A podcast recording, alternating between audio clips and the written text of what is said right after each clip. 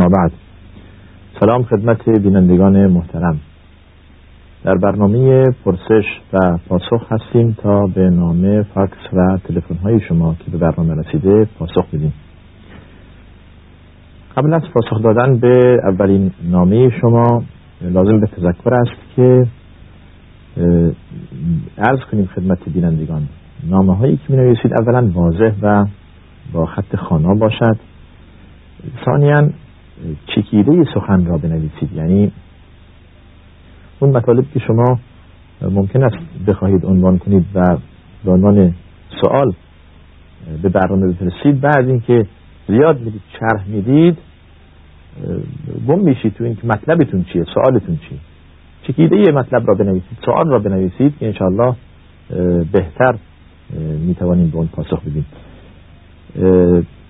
اولین سوال در این برنامه اینه که آیا نماز شف و وتر هنگام نماز عشا خوانده شود بهتر است یا اینکه دیر وقت انجام گیرد اگر آن شخص نمازگزار عادت دارد که شب بلند بشود و نماز شب بخواند بهتر است که نماز وتر خود را به تأخیر بیاندازد یعنی آخرین نماز شب نماز وتر باشد. طبق فرمایش رسول الله صلی الله علیه وسلم که میفرماید اجعلوا آخر صلاتکم باللیل وترا آخرین نماز شب خود را نماز وتر قرار بدهید. آخرین نماز شب نماز وتر باشد.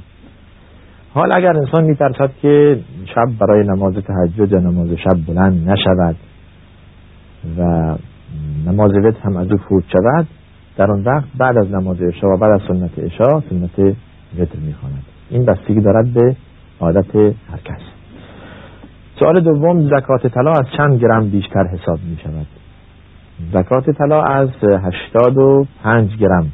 یعنی ما زمانی که به فقه مراجعه می‌کنیم حد نصاب طلا را 20 مسخال حساب می‌کنند و هر مسخال هم 4 گرم و ربع 4 گرم و ربع در 20 میشه 85 پس حد نصاب طلا از 85 گرم به بالاست. سوال بعدی آیا خوندن آیت الکرسی در نماز جایز است؟ بله اشکالی نداره. آیت الکرسی جزء نم... جزء قرآنه آیت الکرسی در اول جزء سوم بعد از آیه چهارم آیت الکرسی شروع می شود جزء جزء قرآن است. یعنی شما اگر آیت الکرسی در نماز بخوانید نمازتون کاملا درسته و اشکالی ندارد. سوره یاسین در چه موقع خونده می شود؟ سنت آن است که سوره یاسین بر کسانی که در حال احتضار هستند یعنی در حال سکرات هستند خونده شود. طبق فرمایش رسول الله صلی الله علیه وسلم که میفرماید اقرأوا علی موتاکم یاسین. سوره یاسین بر مرده های خود بخوانید. از حضرت روایت شده که رسول الله صلی الله علیه وسلم در سکرات یکی از اصحاب که در حال سکرات بود سوره یاسین تلاوت فرمودند. و سنت است به اضافه این که انسان سوره یاسین تلاوت می‌کند تلقین دهد یعنی بگوید به اون کسی که در حال احتضار هست کلمه تو تلقین دهد یعنی تکرار کند یا حاضرین همه تکرار کنند تا آن هم با زبان خود تکرار کنند. کلمه لا اله الا الله محمد رسول الله صلی الله علیه وسلم. نامه ای که به برنامه رسیده تشکر از برنامه می کند بعد می‌پرسد اگر کسی خواستگاری برایش بیاید و فهمید که طرف مقابل شراب می‌خورد. با این وصلت موافقت بکند یا نه؟ بدیهی است که انسان زمانی که می‌خواهد با خانواده وصلت می‌کند یا بکند اخلاق او و ایمان او در نظر بگیرد عرض کردیم در جلسه قبل که رسول الله صلی الله علیه و میفرماید اذا اتاکم من ترضون دینه و خلقه فزوجوه. هرگاه کسی از لحاظ دینی و ایمانی به خانه شما آمد و می‌خواهد با شما وصلت کند با آن وصلت کنید و دختر به آن بدهید. از لحاظ ایمانی از او راضی هستید. در غیر این صورت مسئله یک وبالی می شود یعنی گرفتاری به وجود میآید در خانواده زمانی که انسان دقت نکند با خانواده هایی که اهل ایمان نیستند با خانواده هایی که اهل تقوا نیستند وصلت کند. اون دختری که شما اون را تربیت کردید و به خانه میفرستید که اهل ایمان و اهل تقوانی و آن دختر که زن آن مرد می شود نمی‌تواند تأثیر مثبتی در آن مرد بگذارد ایمان این دختر هم به باد داده اید. یعنی این دختر به جای اینکه آن شوهر را تحت تحصیل خود قرار بدهد خودش تحت تحصیل خانواده فاسق و ایمان قرار می‌گیرد که جایز نیست این کار بشود. یا اینکه بعد از چند سال گذشتن از عروسی فهمیده می شود که شوهر شراب می‌خورد. آیا از او طلاق بگیرد. حتی الامکان مسئله طلاق به وجود نیاید. حتی الامکان مسئله طلاق عنوان نشود. برای اینکه طلاق خانمانسوز است در حقیقت. تا اینکه مورد شرعی نداشته باشد. با نصیحت با دلالت با پند خوب که از این عادت زشت دست بکشد اما اگر مصر بود بر گناه و بر معصیت اون زمان زن می‌تواند از مرد جدا بشود. طلب طلاق کند که آن را خول می‌گویند و عنوان کردیم در جلسه گذشته که خول در اسلام یعنی چی؟ بله. شنیدیم که شوهر زن باعث مطیع شوهر باشد تا چه اندازه از عرض کردیم گفتیم که زمانی که زن مرد او را به معصیت وادار نمی‌کنه قاعده کلی را از کردیم در جلسه های گذشته لا طاعت لمخلوق فی معصیت الخالق. هر زمان دیگه شوهر زن را وادار به معصیت کرد به گناه کرد اونجا دیگه اطاعتش واجب نیست و درست نیست. در بعضی از کشورها هنگام خواندن نماز لباس مخصوص یعنی مقنعه سفید و پیران سفید بدون گل میپوشند. این شرط نیست در نماز. توجه کردید؟ در نماز لباس مخصوصی نیست. لباس ساده باشد حالا سفید باشد سیاه باشد رنگهای دیگر داشته باشد ولی عورت را بپوشاند. یعنی کل بدن جز دست و صورت را بپوشاند. این شرط است. و لباسی باشد که معقول باشد نه لباس نازک و نه هم لباس تنگ. در سوال دیگری هست که اگر وقت کردیم به آن اشاره می‌کنیم در رابطه با لباس و حجاب زن. بله اگر مادر شوهر یک زن نفرین کند که زن بچه دار نشود آیا این نفرین او بدون هیچ دلیلی قبول می شود اولا نفرین کردن درست نیست. و این کار غلطی است.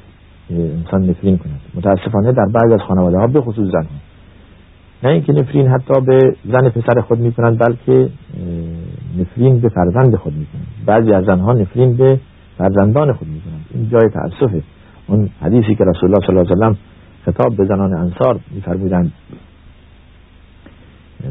زمانی که به دوزخ نگاه کردم دیدم که بیشترین ساکن دوزخ زنانند.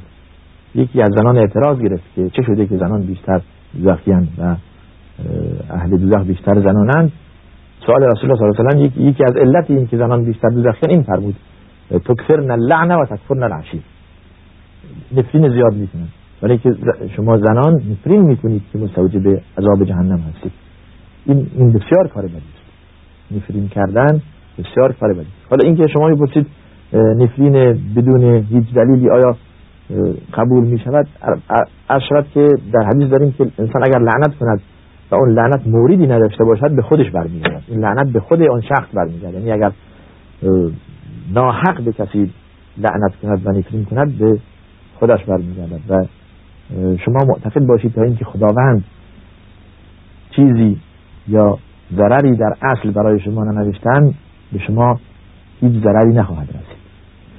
و هر نفعی که خداوند برای شما در نظر گرفتند به شما خواهد رسید. در حدیث داریم که رسول الله صلی الله علیه و سلم میفرماید و علم ان ما اصابك لم يكن ليخطئك و ان ما اخطأك لم يكن ليصيبك. هر چی که به تو رسیده حتما باید به تو می‌رسید. و هر چی که به تو نرسیده هم نباید به تو برسید. این هر ضرری که به تو نرسیده نباید به تو برسید. در اصل اینطور شده. و اگر انسان به خدا معتقد باشه اینها انشاءالله به هیچ ضرری نمی‌رسند. نه اینها نه حسد نه سحر. عرض کردیم. تمام اینها بستگی داره به نیت انسان که تا چند اندازه نیتش با خدا قوی باشد یا معتقد باشد که خداوند تا اراده و میل نداشته باشد اینها همه پوچ است و ضرری به انسان نمی‌رسد به اذن الله. بسیار خوب. نامه داریم از دوبی نوشتن در سوال شما که در چند هفته پیش جواب دادید در مورد نماز عصر. مسافری که می‌خواهد نماز عصر بخواند نمی‌تواند در اتوبوس بخواند. یا اینکه اتوبوس نگه نمیدارد تا نماز بخواند. ما جواب دادیم که قبل از وقت نماز عصر این کار را بکند. خب این در حالت استرار است در حالت اجبار است. مسافر صد درصد می‌داند که یک ساعت وقت عصر مونده سوار اتوبوس میشه یا سوار وسیله نقلیه میشه و نگه نمیداره تا اینکه بعد از عشا و پاسی از شب بره و نماز عصر او فوت میشه در این حالت اشکالی ندارد که نماز ظهر و عصر خود را با هم بخواند قبل از اینکه حتی وقت عصر داخل شود برای اینکه این اجازه برای شخص مجبور و مستر هست در حدیث داریم که رسول الله صلی الله علیه و نماز عصر و ظهر را جمع کردن بدون هیچ عذری و بدون هیچ گونه بارانی. این رخصت هست برای کسی که مجبور باشد نه برای اشخاص عادی. بله سوال دوم بغل بستن می‌دانیم که سنت است در نماز. در از بعضی افراد مشاهده شده بعد از اینکه از رکوع بالا میان نیز بغل میبندن. این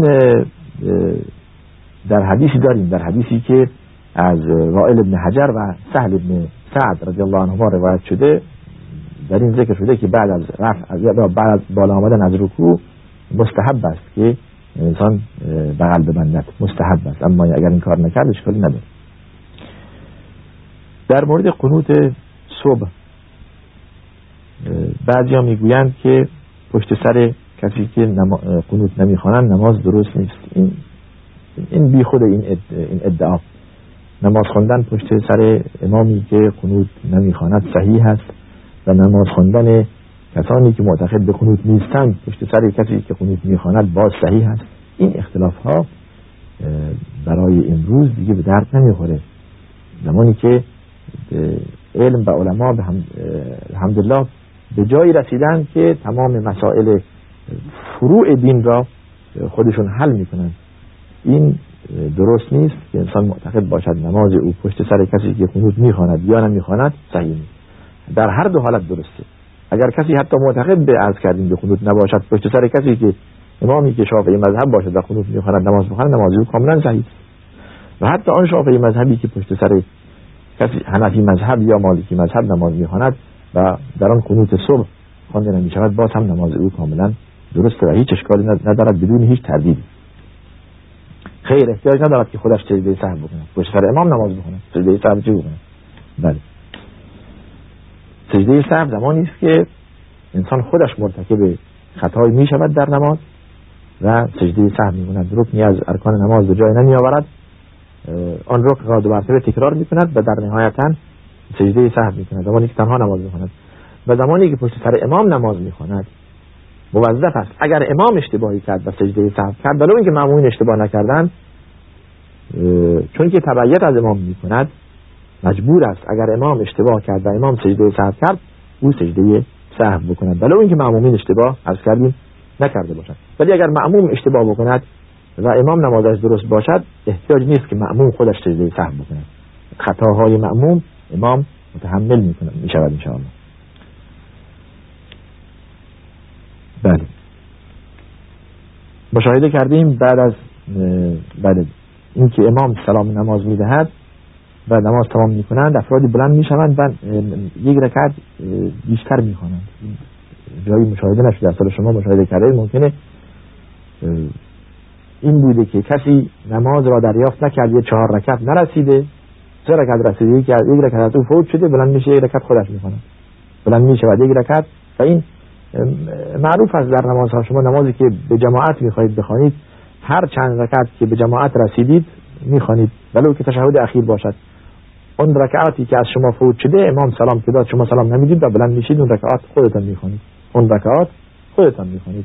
به خصوص در جمع خانم ها و زنان که عادت نکردن به نماز جماعت دچار این مشکل می‌شوند. اگر در, در وقت رمضان به نماز عشا میآیند یک رکعت از نماز عشا نمی‌رسند باید متوجه باشند که یک رکعت را باید خودشون بعد اینکه امام سلام داد سلام ندهند و بلند بشوند خودشون این یک رکعت نماز بخونند. بله. همه می‌گویند سوال دیگری است از بیننده همه می‌گویند کسانی که مغازه پنچرگیری دارن غش و تقلب می‌کنن. ما با چشم خودمون دیدیم که لباس فروش ها از پنچری ها بدتر هستن. اتیکت دروغین روی لباس های روی لباس ها می‌زنند و روی آن نوشته ساخت فرانسه و آمریکا و آلمان هست. بله. آیا این غش نیست؟ این تقلب نیست؟ و قسم هم می‌خورند از شاید خدمت شما این مسئله هر کس بهتر می‌داند. هر فروشنده هر مغازداری هر تاجر و کسبه خودش می‌داند که روزی او از چه راهی به دست میآید. روزی حلال مشخص است. اون که دنبال حلال است. این کار نمی‌کنه. اون که دنبال حرامه راه حرام خیلی راههای گوناگون داره. حالا اون که مغازه پنچرگیری و تعویز روغن دارد غش می‌کند و تقلب می‌کند پیر می‌دهد به مشتری. اون که پارچه فروشه اون که عرض لباس فروشه اون که معدن فروشه اون که طلا فروشه تمام اینها مسئله غش و تقلب هر کس خودش آگاه است. اما بداند کسی که تقلب می‌کند در هر جا که هست در هر سنفی که هست از تجارت بداند که اون مال حرام است. رسول الله صلی الله علیه و میفرماید من غش فلیس منا. کسی که غش بکند از ما نیست. در دیگه من غشنا فلیس منا. کسی که به ما غش بکند از ما نیست. تقلب بکند از ما نیست. یعنی مسلمان نیست علی خیلی مسئله بزرگی است. اگر ما دست کم گرفتیم به خاطر اینکه مشتری بدبخت را فریب بدهیم چند درهم و چند تومانی از او بگیریم جای تأسفه این, این پول حرام است. می‌خواهیم با این پول فرزندان را بزرگ کنیم. می‌خواهیم با این پول خانه تشکیل بدهیم خانواده تشکیل بدهیم. این اولاد معصوم این اطفال معصوم چه گناهی دارند که ما با پول حرام اینها غذا می‌دهیم؟ ای لحم نبتت بالحرام فالنار اولا به رسول الله میفرماید. هر گوشتی که با حرام هر استخوانی که با حرام گوشت گرفته است آتش جهنم شایسته تر است که او را ببلعد. مخصوص آتش جهنم است. یعنی برای تعذیب و شکنجه اموال حرام از خدا بترسید. در حدیثی که رسول الله صلی الله علیه و میفرماید لا تزول قدم عبد مؤمن یوم القیامه حتی یسأل عن اربع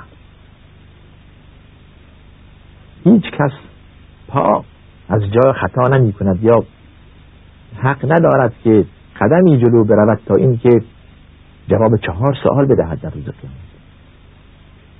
یکی از این چهار سال عن ماله من این اکتسبه و فی منفقه من این اکتسبه از کجا به دست آورده؟ و فی منفقه و در چه راهی؟ مصرف کرده. یعنی دو بعد داره. از حلال به دست آورده. ببینیم بازم در حلال مصرف کرده یا از حلال به دست آورده؟ در حرام مصرف کرده. این مثلا. از حرام به دست آورده. خیلی مصیبت در حرام هم مصرف کرده. خدا رحم کنه. این مسئله این متاسفانه گریبان بیشتر افرادهای کسبه هست. مسئله تقلب غش بهانه چیز به کسی که میگوی آقا تقلب حرامه غش حرام هست فریب دادن حرامه قسم خوردن به ناحق حرامه برکت را از معامله می‌برد. حدیث رسول الله صلی الله علیه و براش میآوری که قسم خوردن کالا را به فروش میرساند اما برکت را از بین می‌برد. همچون که رسول الله صلی الله علیه و سلم میفرماید. برکت را از بین می‌برد. بهانش چیه؟ آقا بهانش اینه اجاره ما گیرونه. نمی‌دونم خرج ما زیاده. خب شرط نشده اگر شما اجاره گیرون می‌خواید از راه حرام به دست بیاورید شرط نشده اگر شما می‌خواید خرج بکنید از راه حرام به دست بیاورید راه حلال هست. راه حلال هست. و هر کس می‌داند از کجا به دست بیاورد که حلال است. چه کاری را انتخاب کند که حلال است. امروزه سبقت دادن در مسئله مادیات مد شده متاسفانه. هر کس می‌خواهد به دیگری یا بهتر از او یا لاقل مثل او باشد. و از چه راهی به دست بیاورد مطرح شما باید جوابگو باشید. شما باید روز قیامت جوابگو باشید از کجا به دست آورده. این اموال از چه به دست آمده و از کجا به دست آمده و در چه راهی مصرف شده. بله. تحت هر شرایطی قسم خوردن به ناحق درست نیست. برای اینکه انسان اینقدر که تقلب بارها عرض کردیم تقلب غش و قسم ناحق در معامله و روزی را حرام می کند گران فروشی حرام نمی یعنی شما اگر جنس دارید می‌خواهید گران بفروشید چند درصد به مشتری میگید؟ خب بالاخره مشتری رؤیت می‌کنه می‌خواد می‌خواد می‌خواد نمی‌خواد. راست پیش بگید صادقانه با او رفتار کنید. ولی دروغ بهش بگید تقلب جنس پس و جنس خراب جنس تقلبی به او بدهید به که جنس به, به اسم جنس خوب به اسم جنس عرض شود که سالم و این باعث میشه که معامله شما حرام بشود و روزی شما در اینجا پولی که از اون به دست میآید حرام بشود. بله. بسیار خوب. فکتی داریم که بیننده ای می‌پرسد باز در رابطه با تجارت هست. تاجری کالای خود را به این شرایط میفروشد. چنان شرط می‌کند اگر کالای مورد نیاز شما امروز می‌خواهید مبلغ آن پرداخت نمایید. اگر که نسیه می‌خواهید قیمت کالای مورد نیاز شما به قیمت همان روز که می‌خواهید پرداخت کنید. با شما محاسبه می‌کنم. یکی از شرایط صحت معامله این است که انسان قیمت را خط یعنی واضح کند روشن کند. به در جلسه ختم کند قیمت را. اما بگید که شما بعد دو سال دیگه هرچی بازار بالا رفت یا کم اومد اونطور حساب کنید این معامله جایز نیست. یک نوع غرر درش هست. غرر یعنی یک نوع حالت جهالت. یک نوع مج... مجهولیت در اینجا هست. معامله مجهولی است. این جایز نیست و درست نیست. بله آیا در مذهب اهل سنت درست است که پس از فوت شدن اشخاص هفت روز بعد غذا بعد از فاتحه غذا میپزند و چند نفری را دعوت می‌کنند. بعد چهارده روز به همین صورت بعد چهل روز به همین صورت بعد چهار ماه. همچنان این خیر نداریم. این چنین نیست. تعذیه سه روز است. در جلسه قبل هم اشاره کردیم. تعذیه سه روز است. بیشتر از سه روز. درست نیست که انسان برای تعذیه بنشیند. حتی نشستن برای تعذیه به خصوص در مذهب شافعی نفس کتاب روضه امام نووی چنین است. میفرماید التعزیت سنت و یکره الجلوس له. حتی نشستن برای این باز مکروه هست. به خصوص در این روز اگر بخواهند مردم هر روز بالاخره کسی نمیرد برود سه روز چهار روز ده روز یک ماه معامله مردم اقتصاد جهان به هم می‌خورد. اگر بنا باشد مرتب انسان این مسائل را تکرار کند. تعذیه سه روز است مگر برای کسی که نبوده حالا از جای دیگر اومده میاد تسلیت می‌گوید برای که بعد از ده روز بعد از یک ماه باشد. اون مسئله علاهه است اما بیشتر از سه روز تکرار کردن یا نشستن برای تعذیه صحیح نیست و شرعی نیست. یا هفتم یا چهاردهم یا چهلم در مذهب اهل سنت این هیچ عنوانی ندارد و هیچ رائجی ندارد. و این کار صحیح نیست و جایز نیست. حتی از کردیم ایری دادن هم درست نیست برای نگیر به عنوان ایری چیزی انسان به هر یک سال گذشت باز در جلسه قبل از کردیم که جایز نیست. باز تکسی داریم سوالی میفرماید که آیا دندان ساختگی که برای همیشه باشد استفاده کردن از آن اشکالی ندارد در نماز. نه اشکال ندارد. دندان تمیز پاک باشد اشکالی ندارد که انسان حتی به دهن داشته باشد نماز بخواند و روزه هم حتی باشد زمانی که طاهر و پاک است. اشکالی ندارد. آیا خانم هایی که ناخون خود را لاک می‌زنند نماز آنها صحیح است. نمازی که وضوی آن صحیح باشد و لباس صحیح و طاهر در تن داشته باشد و عورت را کاملا پوشنده باشد درست است اشکال نداره. به شرط اینکه وضو قبل از لاک زدن باشد. اما اگر بعد از اینکه لاک بزنه و وضو بگیرد خب لاک یک مانعی مانعی است که نمی‌گذارد آب به ناخن برسد. در آن صورت وضوی شما درست نیست. پس زن لاک ناخن بزند و بخواهد بعد وضو بگیرد ناخونهای او آب نمی‌گیرد. در نتیجه وضوع او صحیح نمی باشد و نماز او هم درست نیست. اگر می‌خواد این کار بکند بعد از وضوع گرفتن این کار را بکند. اگر نماز سنت را نخوانیم گناه هم داریم. حکمش. شما میفرمایید نماز سنت. حکمش سنت است. هر چه معنای سنت آن است که انجام دادن آن دارای ثواب و ترک آن دارای عقاب نیست. این معنی سنت است. اگر شما نماز سنت بخوانید اجر دارید. روزه سنت بروید اجر دارید.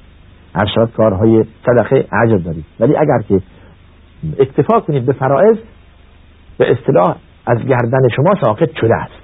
معصیتی ندارید اگر اکتفا شخصی آمد خدمت رسول الله صلی الله علیه و عرض کرد که من فقط فرائض را انجام میدم نمازهای پنج وقت را می‌خوانم روزه رمضان می‌روم زکاتم می‌دهم. و عرض شود که حج خانه خدا بیشتر از این نه از این میکاهم نه هم به آن می افزایم رسول الله صلی الله علیه و فرمود که کسی اگر دوست دارد به مردی از اهل بهشت بنگرد به این شخص بنگرد. معنی فرمایش رسول الله تایید قول این, این صحابی بود. بالاخره اکتفا کردن به فرض. اشکالی ندارد ولی میدان باز است برای اعمال سنت نماز سنت و روزه سنت. بسیار شایسته است که انسان فرصت از دست ندهد.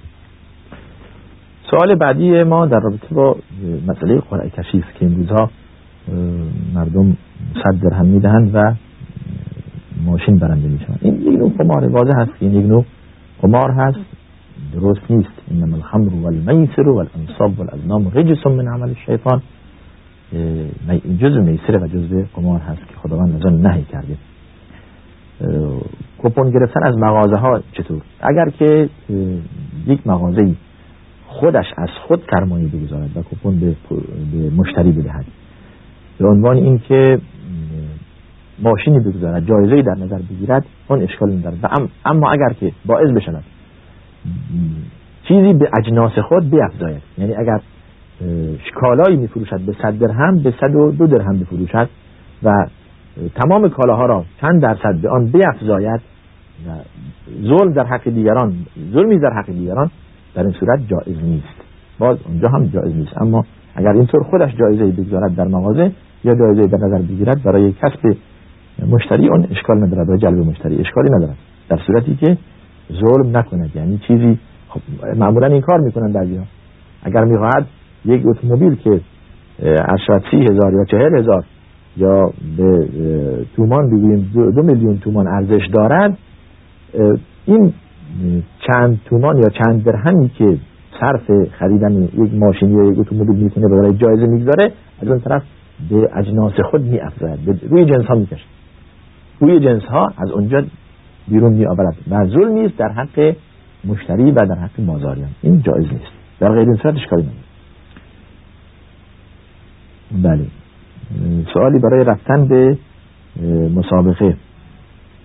در حالی که نمازهای مغرب فوت می شود آیا همچون مسابقه رفتن به همچون مسابقه جایز است؟ شما خودتون کاملا می‌دانید که نماز زمانی که فوت بشود به خاطر یک چیزی که نفر دست نظر هیچ شرایط هیچ لزومی نداره که شما حتما در آن مسابقه شرکت کنید. خب از تلویزیون ببینید. نماز مغرب را لاقل بخوانید. از شما فوت نشود. اگر باعث بشه انسان در جای شرکت کند که نماز او فوت بشود شرکت کردن در همچون مجالسی صحیح نیست و شرعی نیست بلکه حرام است. زنی که قاعده است اگر وضو بگیرد و رو به قبله بنشیند و ذکر خود آیا حرام است؟ خیر حرام است فقط چیزی که بر زن قاعده حرام است دست زدن به قرآن است نماز خوندن است رفتن به مسجد است اینها حرام است. اگر بنشیند خودش ذکر بکند بگوید سبحان الله الحمدلله و لا اله الا الله الله اکبر. حتی اگر حافظ قرآن هم باشد چیزی از قرآن در دل دارد بخوند نزد بعضی از اهل علم اشکالی ندارد. زن می تواند که ذکر بکند در حالی که قاعده باشد. بله. آب زمزم اگر بر آن آب عادی اضافه کنیم آیا گناه است؟ سبحان الله ما چند لحظه قبل در رابطه با تقلب و غش در سایر کالاها عرض کردیم. حتی در آب زمزم هم بله. یعنی انسان باز بخواهد تقلب کند در آب زمزم نخیر این کار نکنید این کار نکنید شرط نیست که شما به هر مهمانی که نزد شما آمد آب زمزم بنوشانید به اندازه که در خانه شما هست که همراه خود آورده اید فرض نیست که حتما به مردم آب زمزم واجب شما هم نیست. حتما به آب بنوشانید به مردم. هر چی که آورده اید مهمان بعدی که آمد مهمان ارشد دهم یا بیستم که آمد آب زمزم تمام شد. چیزی هم نیست. بله. ولی شما بخواید که از این طریق یاز بالله ابن فریده به مردم بیا بفهمانید که آب زمزمه و آب زمزم نیست. داره که رسول الله ما آب زمزم لما بله. انسان به قصد به نیتی می‌خورد. برای هدفی می‌خورد. برای رفع مرضی آب زمزم می‌خورد. من آب زمزم نباشد این گناه بله.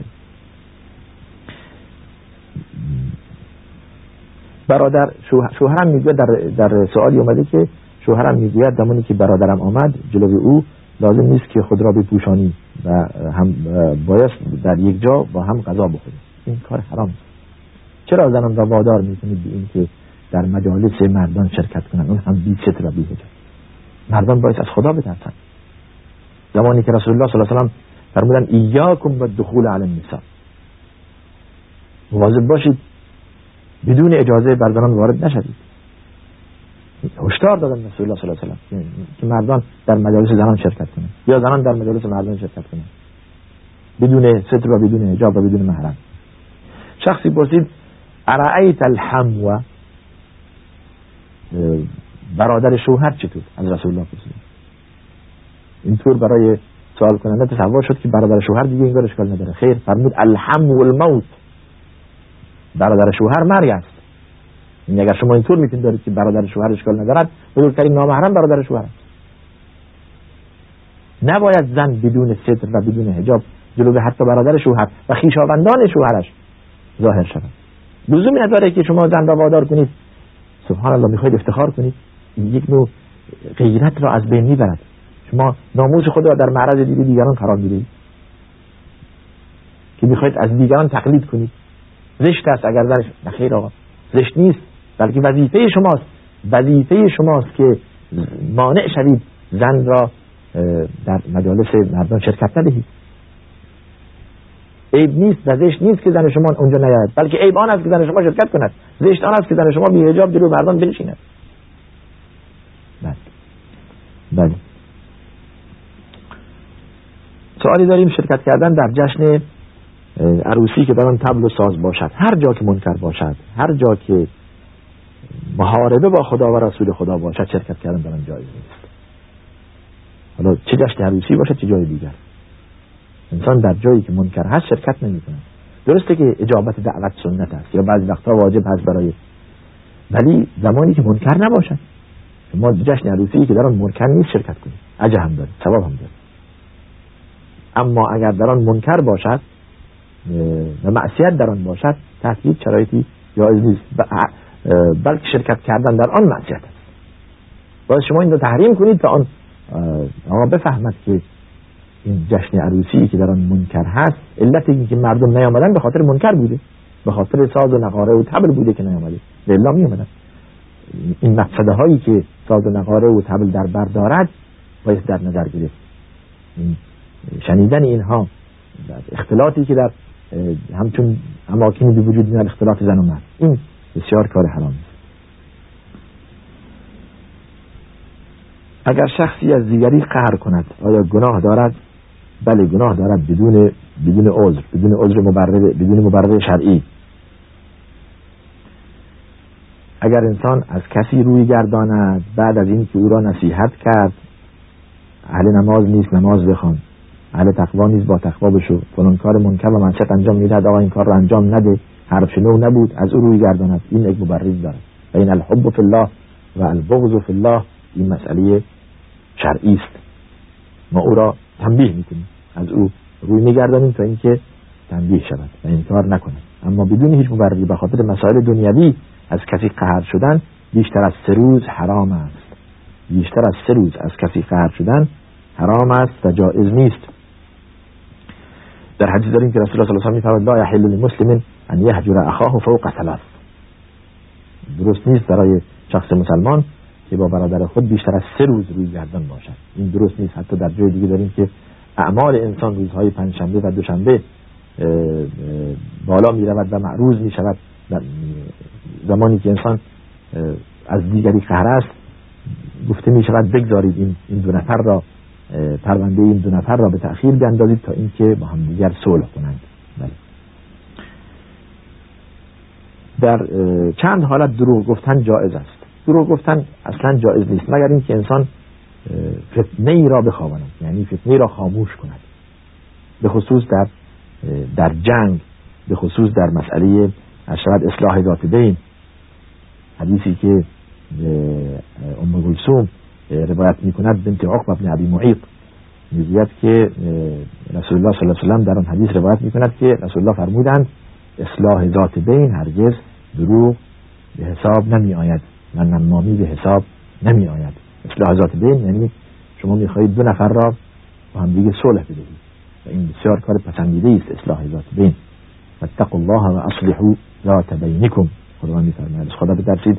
و میان خود صلح کنید و دیگران را با همدیگه صلح دهید که از همدیگه روی گردان هستند. در حدیثی که رسول الله صلی الله علیه و میفرماید که هر روز که آفتاب در آن طلوع کند و شما میان دو نفر که با هم روی گردانند از همدیگه روی گردانند اصلاح بدهید صدقه است برای شما.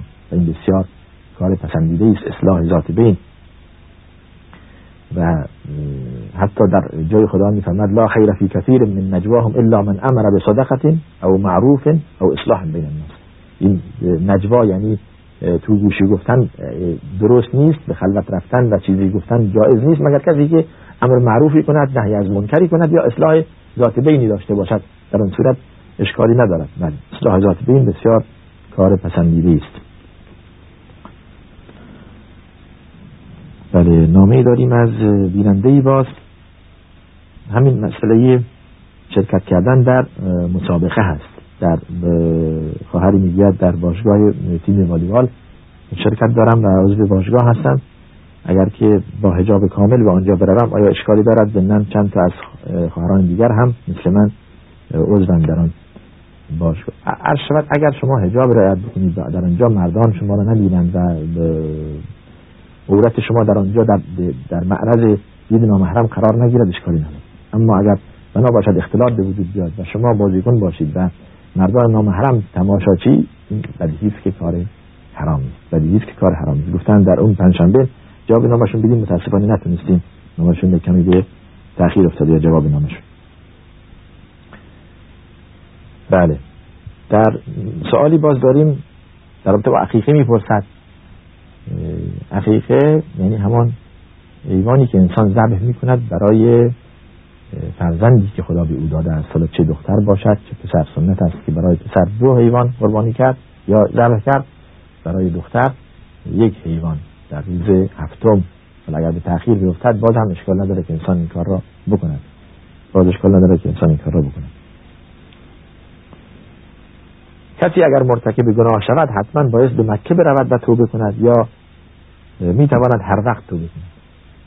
باب توبه مفتوح و باز است. برای هر زمانی که انسان بخواهد توبه کند. شرط نیست که انسان معصیت انجام بدهد و توبه نکند. اینطور تصور کند که جای توبه فقط مکه است. نه چنین نیست. هر چی زودتر انسان از گناه دست بکشد و توبه کند بهتر است. و هر جا که باشد. اما زمانی که توبه دارای سه شرط باشد. اون توبه صحیح به اصطلاح توبه نصوح است. دست کشیدن از گناه.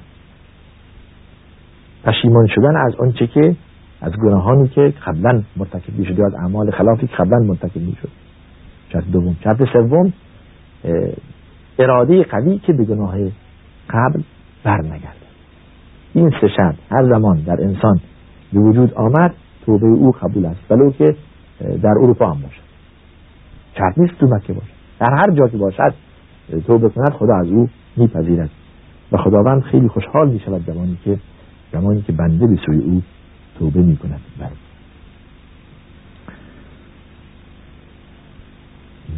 وضو گرفتن بله.